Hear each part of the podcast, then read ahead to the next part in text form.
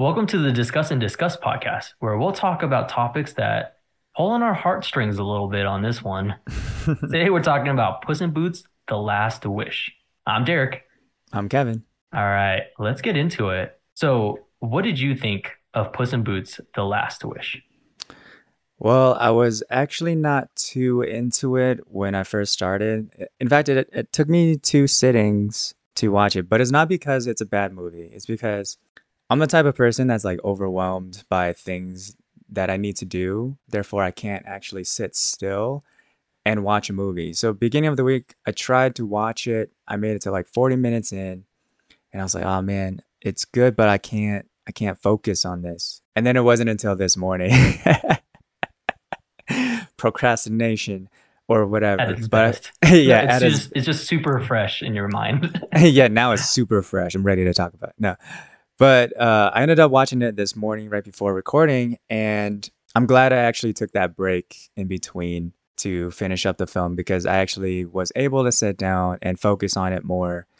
And I liked it. And I teared up at the end. I cried. Good. Yeah, I was the one who told you to watch it. I really wanted to bring this one and talk about it because I saw so many good things about it during the week it was released, and I was super skeptical at first too because I was like, "There's no way." Like the first movie was good. I did see uh, Puss in Boots was good. It wasn't great by any means, but watching Puss, Puss in Boots: The Last Wish was way better than I was expecting. And one of it on my list to talk about is the animation. Now, DreamWorks kind of copied, it looked like, you know, into the Spider Verse's uh, flow, so that comic booky pop up wordy thing. But the way they did it, you know, it was in their own style, and I just really enjoyed it. It was really cool to see them do a little bit newer styles and everything, and uh, yeah, I don't know, it, it was just super cool to watch. Yeah, it was super fun. I have not seen the first movie actually, so I just went straight into Puss in Boots: The Last Wish. And you said that the first one wasn't really like related to this one, right? No, I mean it kind of does. You Oh, meet okay. uh Kitty Soft Paws, and then you go into his background, and again, it was good. It, it just wasn't. You didn't need to watch it to understand the second one. Like uh, my wife didn't see the first one either. She saw Oh, the second okay. one and was like, "Oh yeah, this is this is a good movie." Gotcha, yeah. So, yeah, I agree with the animation. It was very Spider-Verse like, and I like those 2D type streaks. It, I think it just allows the creators or the animators more creative creativity when they showcase these action sequences, and it's it's not overly visually uh, stimulating. Like you can handle all of these movements that are happening and be um, engrossed in what's going on. So, Absolutely. yeah. It adds so much more depth to the to the scenes itself and there's just something about it that uh, it, it just elevates it. I was watching Kung Fu Panda last night just because uh, I was like, yeah, I'm kind of in the mood for it. And comparing the two animation styles, like uh, when Kung Fu Panda came out at the time, was like super good. They, you know, they they upped it from the last steps or whatever. But if they added the same kind of animations, let's say they redid it for some reason with the same kind of animation style as Puss in Boots, again, it just only elevates the movie. It's not doing too much. It's just adding the right amount of touches too, because it's only in the action sequences away from the action sequences, it's kind of like their normal animation style. You're able to follow the characters' dialogue a lot easier. Uh, but again, when the action sequences come in, they really come in. It's yeah, that's a great point to make because when it is the slow dialogue-y type moments, we are allowed to be visually stimulated by like the 3D animation. So the CGI, like it's all really aesthetically pretty, you know? So switching to that 2D type of thing when when they're doing the action sequences is really cool. I think it just helps them do the choreography better, maybe. I don't know. I think they should do this for live action, to be honest. Like the film will be fine in this like slow state, you know, but then like the visuals need to change for the action sequences, especially for like anime adaptations or something. Like we need to do something different in order to allow the fight choreo to flow better or to like really exemplify the action. That way it's more fun to watch and you don't have Marvel's 20,000 cuts just to showcase one punch, you know? Yeah, I I agree. I hope that more medias kind of take this kind of style, but I also hope it doesn't become oversaturated or overused because this is where little is is more, right? What's the saying? Uh, Less is less is more. Yeah, less is more. This is again, it just captures your captures your attention in in the the action sequences. So I do hope they continue it. Agreed. Speaking of choreography,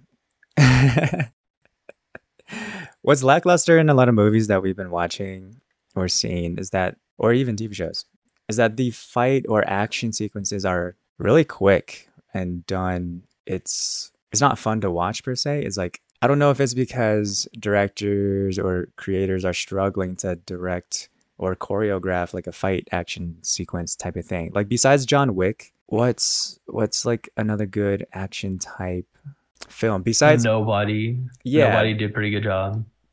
and this is excluding like Asian cinema, by the way, because Asian cinema always has like really good fight sequences, and Yeah, it's it's not it's it's done with the story too. So like these fights matter per se, rather than I don't know. I'm just gonna use Marvel for now. it's like popcorn like action needs to happen. We need people to stay excited and whatever.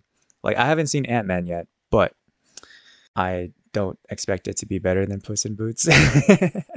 yeah. Probably the best Marvel action movie I would say is The Winter Soldier. The fight yeah. sequences in that, the the action sequences were so good. It was easy to follow for the most part, and uh, every punch was felt. You know what I mean? Mm. Everything else was, I don't know. We don't have to get too much into that one, I guess. But yeah, probably Winter Soldier did the best. I think the choreographer at the time was, I can't remember, but he had the extensive background in, you know, action sequences and stuff like that. So I know it was a darker film. Kind of much, it is actually very similar to this one, which was a darker film as well for a Shrek franchise kids movie. So Puss Puss in Boots: The Last Wish also dives into the, the theme of kind of being okay with your life because all of us only has one. Puss kind of takes for granted his nine lives, and now that he's at this last one, he's going into a, a crisis, if you will, about only having one life to live. That was super. It's a great storyline to go into because you don't really think about it. Know? Yeah, it's the wolf that shows up. And I think the wolf, like, even though he's not in it as much, he's like a haunting type of figure uh, from the beginning and then to the end. And well, what's that line? I wrote it down. Um, um, um. Oh, at the end, he's like, I find that having nine lives is absolutely absurd. And you didn't value any of them, you know? It's like, damn, it's calling Puss in Boots out. Oos. Puss. well, they do it with like an accent or whatever. Like Puss. I don't really know how to say this word. Puss. Boost. Puss. Anyways, so he's taking life for granted, and he's he's being called arrogant and full of himself. And even Kitty calls him out. He's like, or she's like, I didn't fall in love with the person that was. Wait, she doesn't like the person that he is because the person that he is is a person that is absolutely in love with the idea that he's this legend and like full of himself and arrogant, you know. The wolf is like this mirror of reflection for Puss in Boots. Like, hey, you need a change. Yeah. if you want to be happy and fulfilled, It's cool too. The the wolf is the embodiment of death. And in the, the first half of the movie, you kind of think he's just another bounty hunter. But because he's so menacing and he has this aura about him that's just it's terrifying. He's terrifyingly badass is what I I, I coined him as because you know, he has these cool like sickles, I think they're called, Mhm. and he is experienced. You can tell he's experienced. He says he's done this before. He's never lost a battle.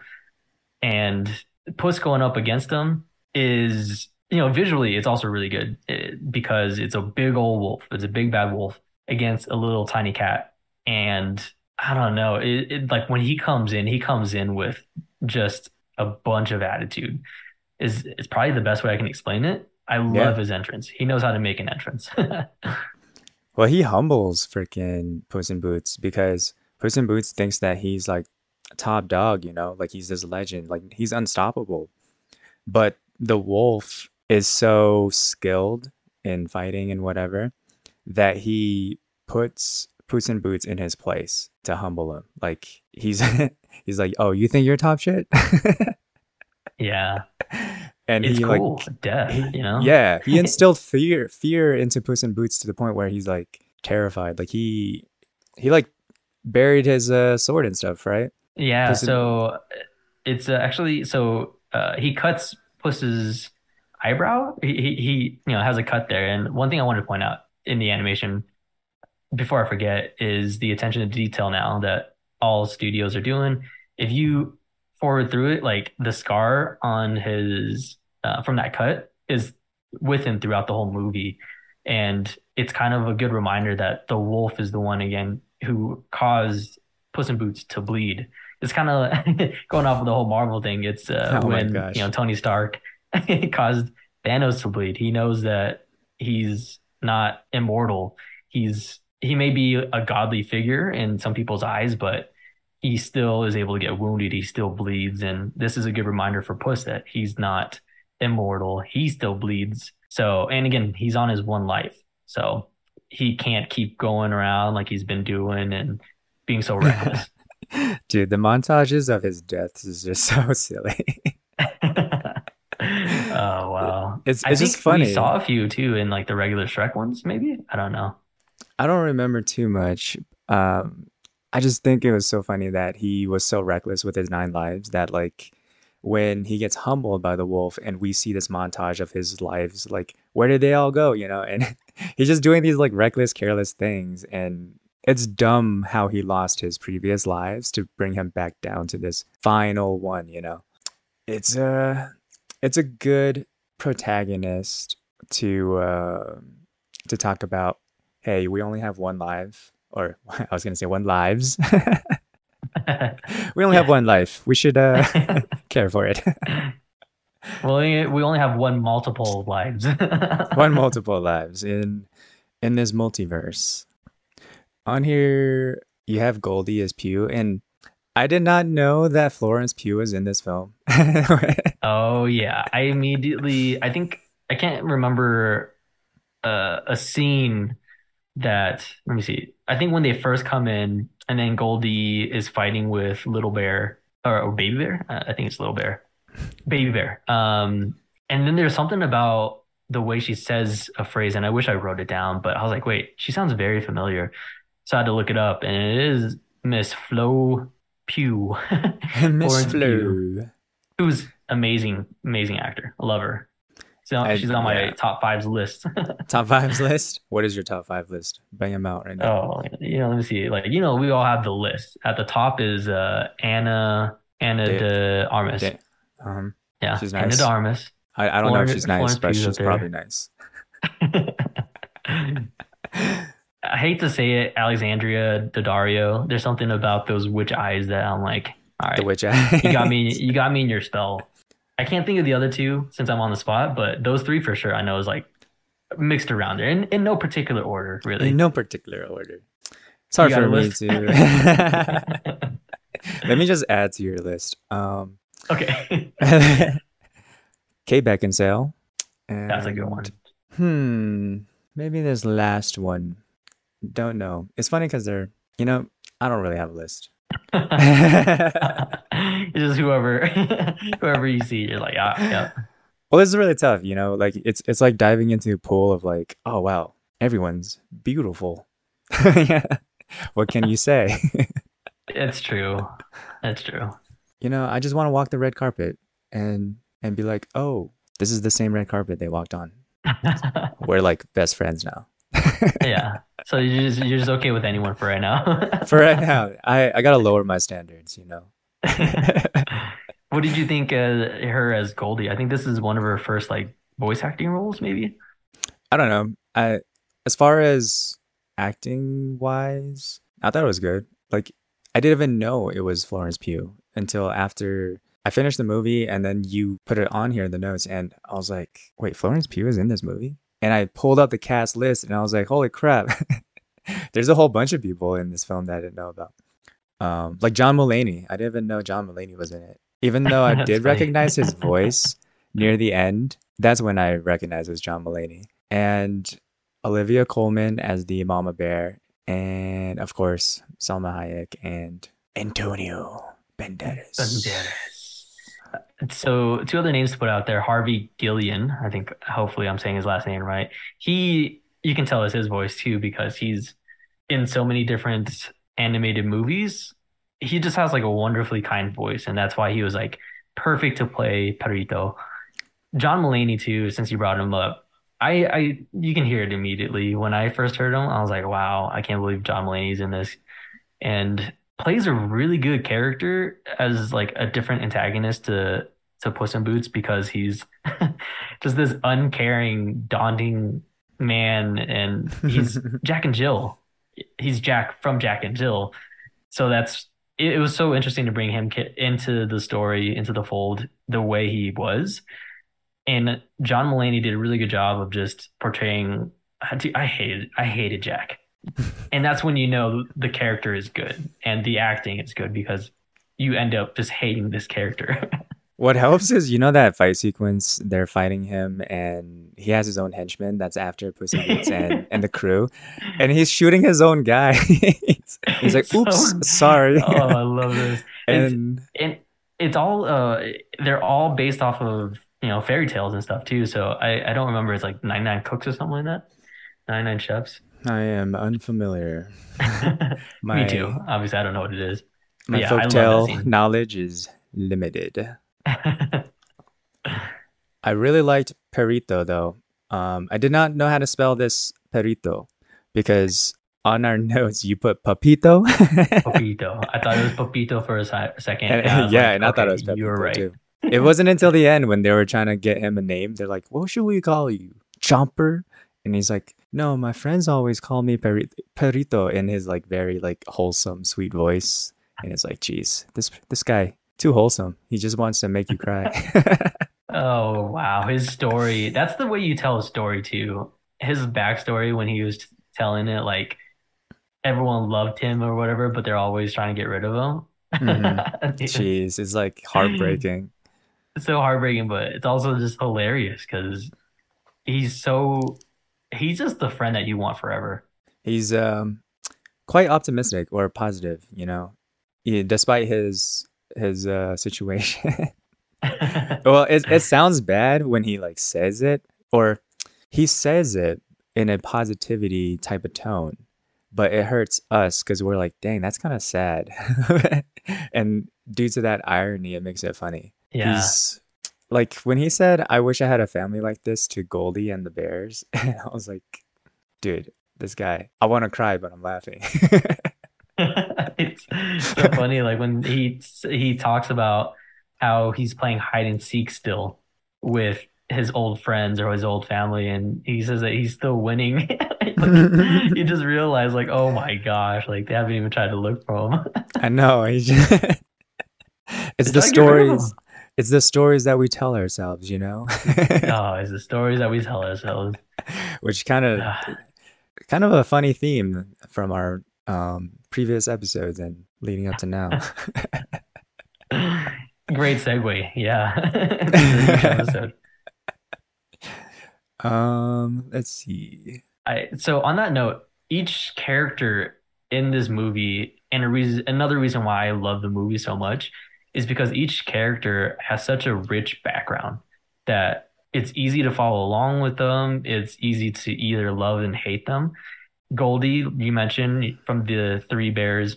It's so wonderful to see her backstory as being abandoned essentially or uh, lost, and she turns into an orphan then she goes into the house, you know, and she does the whole thing, you know, uh, her whole spiel, and the family just take her in because they know that she's alone and she's afraid. Like that's the way to build a character and to continue to, I don't know, tell a story when I get- there's like what five different characters that we're following, and e- each time it's not like overwhelming either. It's very nicely done. It's again, less is more in this case. So we find out about them little by little, uh, especially when like they get the map and each one of them gets a chance to hold on to it to see what they really want to wish for.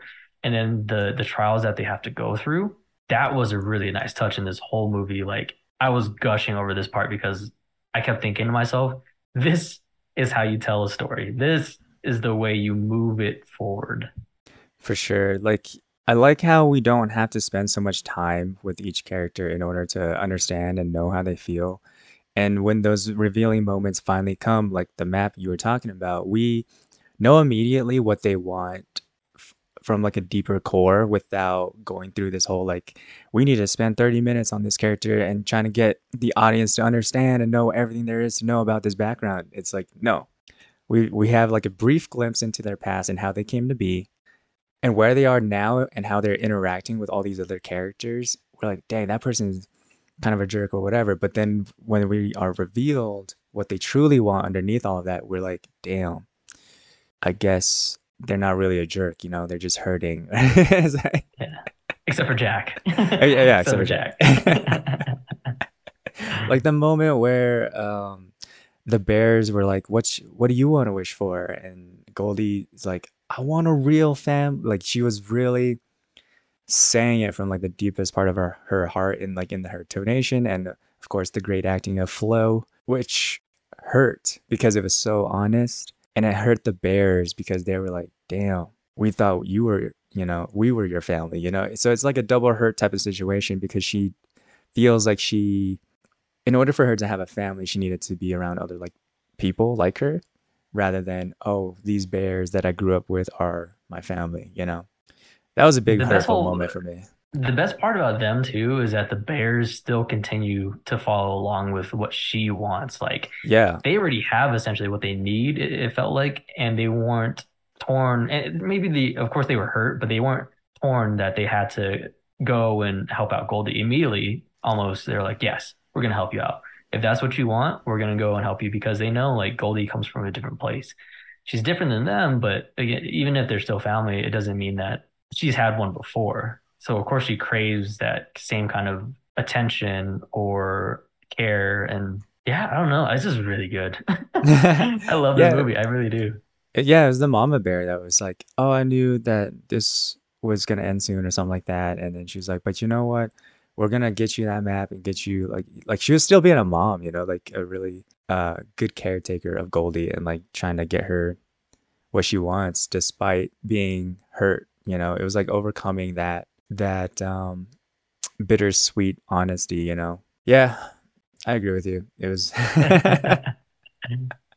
Yeah, all the characters are good. It, just going back to Perrito too. Uh, one thing I forgot to mention is he's he mentions that he wants to be a therapy dog, and when they bring that up, we see Puss, you know, have panic attacks and go into a crisis mode. And it's a very nice reminder and uh, it brings importance to mental health, especially when you're going through a moment that changes your identity essentially, especially for Puss. So, you know, Puss and Boo or Puss has that panic attack and then Perrito comes by and just calms them down and stuff another reason why this movie is so good is that they're not afraid to kind of pick at the parts again, like uh, the idea of death and how you deal with again your identity changing from what it, you once knew and bringing a light to service animals, which is super important.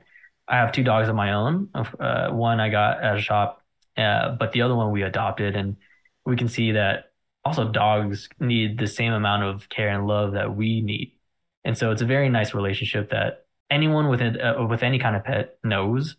It, it, a lot of people need that kind of love. You know, it's a different kind of love than what humans do. Service animals just kind of know. They go off of instinct and they know what you need. And a lot of times it's just companionship or someone to be there to to cry on. So what you're saying is dogs are better than cats. Who could deny that? Cats kind of do their own thing. I'm sure there's like really nice cats out there. I've met a few, but ah, man.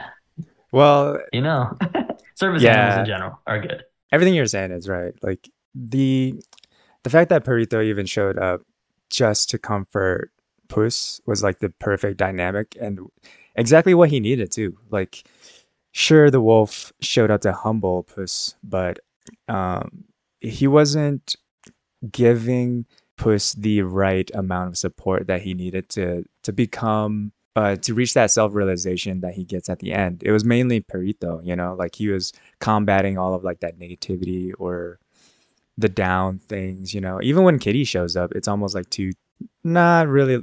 This would be like an over exaggeration, but it's almost like two toxic people get together to be in a relationship. It's not really gonna help, but Perrito kind of like balances them both out, which is really cool. Yeah. And you know, service dogs are good. service dogs, service animals. I, Service I know animals. there's a service uh there's a service alligator out there. He's Wait, super what? famous. Yeah, yeah, you, you haven't heard of this? In No. Florida, a man raised an alligator uh from birth, and he found out this alligator was kind of weird because the alligator just loved cuddles, was like super nice, and he turned the alligator into a service animal. And this alligator goes and literally cuddles up next to people and helps people go through their trauma. So it helped me believe that almost any animal out there can be a service animal. You just got to find the right fit and then, you know, have the patients be able to train them properly and stuff like that. But uh, if you don't know this story, let me send it to you because it's Yeah, super that's crazy. yeah. Send it to me. That's crazy. That's cool though. I mean, I can see like it, the crazy thing is that scary animals can also possess a sort of cuteness, like a sort of sweetness to them, and in the same way that you were talking about, if the, if with the right amount of patience and person to to uh, care for Nurture that. them, yeah, nurture Yeah. that, like, ugh, you just got to be thankful for for uh, people sometimes. The right person to come along. The right person. That's all you need. The right person, the right animal, whatever it is out there. You don't have to be alone if you're looking for it. I like the overall message at the end where they were kind of fighting for this map and it's it's crazy because they all want the same thing sort of, but they didn't realize that they had it the whole time. They needed to go through this whole entire character journey in order to be like, "Oh, so like in Goldie's case, she's like, "Oh, I freaking wanted this family," but then like when they were fighting for this wish, when she was about to lose one of her her bears, I think it was like the little bear or something like that, and she was holding the map in her hands and she was trying to decide to make the wish or to go save her her family pretty much. And then the moment she puts down the map and goes to save the bear that's when it was like oh she takes full acceptance of like this is my family that i'm fighting for and i had it the whole time and similar in uh puss in boots' case when perrito kind of like humbles him and it's like i only ever had like one life but sharing wi- with you and Kitty has made it pretty special. So maybe one life is enough. And it was like this big moment for Puss in Boots to to not discard his past lives, but definitely let go of it and that there wasn't really much meaning behind all those previous lives. It was just, you know what? I only need one life. And he found that courage and like self acceptance to finally face death, you know, the big bad wolf and then even even when the big bad wolf fought him and he saw in his eyes that he changed as a person, it was like a sort of like a respect type of thing, you know. Even though he was like, "Ugh, I came here to fight th- this arrogant man. That's not you anymore," and then left, you know. But it was like a sort of respect type of thing, you know. Yeah. Probably the one time that he was defeated, and it wasn't because of combat. It wasn't because of something physical. It was because a true change to push him back, put push push him back a little bit. Push him back a little. Push push push him back a little bit. Uh, Put some back into it a little it. bit. It's just so good. Like uh having that moment. The ending is really wonderful too, because again, we see that the wolf is pretty much unstoppable. He's this unstoppable force. He keeps following them up until this point, and the fight is really cool. Uh, you know, there's that sword sequence where at first you it, it is a juxtaposition. I'm gonna use that word again because I I think that's what I mean. In the earlier sequence when they fought, Puss saw himself in the sword and you know had a self-realization like, oh man, I'm not who I used to be because now I don't have as many lives. I can't be as free. And then in the same moment when you know that same moment happens in towards the end, the wolf looks at it himself, I believe, and realizes like, okay, actually, I don't need to kill everyone. even though I do want to, especially because he's arrogant, I can let this person live because he's changed. He wants to live a certain life, and it's a good teaser to what we're uh, another episode we're going to talk about. He had the the Puss had the ability to change. Anyone has the ability to change. He chose to do it at that point, and then he had the courage to, you know, be happy with what he had. So it's just really nice. I love this whole movie. Not to say, but it's in my opinion probably the third best in the whole Shrek and yeah, the whole Shrek franchise. So it'll probably be on my list. Shrek one, nothing's gonna top Shrek one. I recently watched Shrek two over, and I was like, okay, this is actually really good. This is better than I remember. And then it'll be Puss in Boots: The Last Wish. It's that like it's just really good, and it's actually probably tied second. It's probably tied for second. what else is in the Shrek universe? Is it just Puss in Boots? I think so. It's Shrek just Puss in and- Boots, Shrek, like the the sixteen different Shrek movies, the Shrek play. Yeah, is how many Shreks are there? There's like four, right? I think there's five.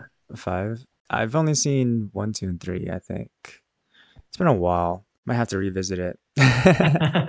After three, I stopped because I, I was like, this is they're trying too hard. That's what I was afraid of with this one, and why I, I really didn't want to watch it until people were saying that this is probably one of the best movies of this year. and I was like, Wow. whoa, that's that's pretty big words. And uh, yeah, I would have to agree, like best animated movie so far.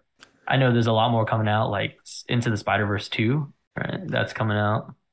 Yeah, I mean, I really liked the fight at the end too. It was also like a satisfying fight, you know. It's it wasn't over too quickly and it wasn't like drawn out and the fight choreography that was happening. Like I really enjoyed that scene where he kind of like where the wolf is fighting Puss in Boots and then Puss loses his longsword and then he pulls out that like tiny dagger from Perrito and no, then from uh, uh, or- Kitty.